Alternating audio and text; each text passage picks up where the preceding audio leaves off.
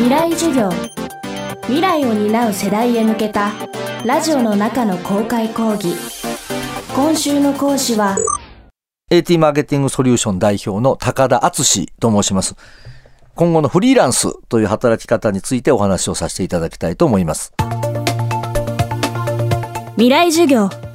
今週の講師は AT マーケティングソリューション代表高田敦さんトヨタ自動車で宣伝部商品企画部海外駐在などを経験し2012年からはレクサスのブランディングを担当。2016年にトヨタを退社。50代でフリーランスとなり企業のブランディングなどのコンサルティングベンチャーのアドバイザーや講演活動などで活躍しています。また高田さんは自身の経験を会社を50代で辞めて勝つという本にまとめ50代からのセカンドキャリアの作り方を発信しています。今日は50代でフリーランスになった高田さんが考える会社の辞め方フリーランスの心得を伺います。未来授業2時間目。テーマは会社から盗め。私は50代を過ぎて辞めちゃったんですけども、まあこれからは、あの、もっと早く会社を離れて、フリーランスになる人も増えていくでしょうし、会社を辞めてフリーランスになるっていうか、会社を辞めたりフリーランスになったり、また会社に入ったりっていう、そういうマルチなキャリア形成の時代が来るっていうふうに思います。要は何が大事かっていうと、やっぱり自分の商品価値をどう高めるかっていうことだと思いますし、それをフリーで活躍する。その力を生かしてまたステップアップして他の会社で高い給料を取る。こういうふうにキャリアの形成を自分で考えていかなきゃいけないなっていうふうにまあ思うんですね。若い方々に言いたいこと、まあ僕は、まあうちの息子も若いわけですが、うちの息子もやっぱり親父が50代で会社辞めたっていうのを聞いて、やるじゃんっていうふうに言って、じゃあど、どこでその自分のノウハウとか知識を蓄積するのかっていうと、僕はね、やっぱり会社っていうのは馬鹿にしたもんではないなと思っています。会社の中でその会社が持ってるノウハウとか知識とかっていうのをやっぱり自分のものにするっていうそういう働き方をしていくっていうのはすごく大事だっていうふうに思っていて、えー、会社は会社プライベートはプライベートっていうふうに、まあ、割り切るのまあそれ大事なんですけども会社から知識を盗むノウハウを盗むっていうふうな姿勢を持たれた方がいいんじゃないかなっていうふうに思いますね。で、あとは、まあ、あの、フリーランスになって一人になるっていうことは一人で小説書くわけじゃないですよね。あの、いろんな方と一緒に仕事をしなきゃいけないっていうんで、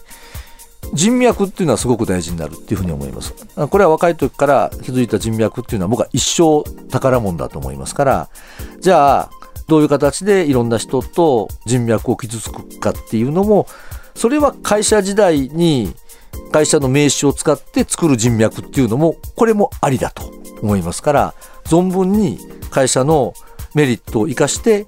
えー、自分の専門知識を高めてみたり、人脈を広げてみたりする。っていうことをおやりになるのがいいんじゃないかなっていうふうに思います。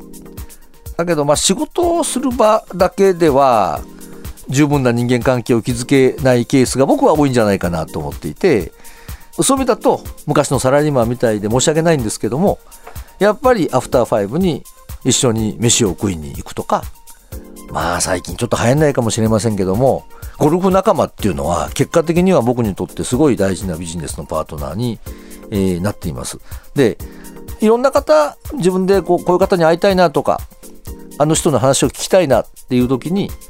やっぱり思い切ってその方を訪ねてみるっていうことはすごくいいことだと思うんですね。特に会社にいる時っていうのは、まあ会社にもよりますけども、会社の名刺を使えば会ってくれる人っていうのもたくさんいると思います。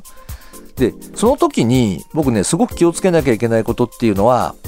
どうやって2回目会ってもらえるようにするかっていうことだと思うんです。そのために何をすればいいかっていうと、可愛い人になってください。若い時ってできることってそういうこともすごく大事なんじゃないかなと思っています。そういう意味で言うと、昔からあるサラリーマンのスキルっていうのも多少身につけた方がいいんじゃないかなっていうふうに僕は思っています。人脈を作る上では、会社内での人付き合いだけではなく、会社の外での人付き合いも大事ということですが、高田さんはさらに自分より経験豊富な先輩だけでなく、年下、後輩との付き合い方も大事だと話します。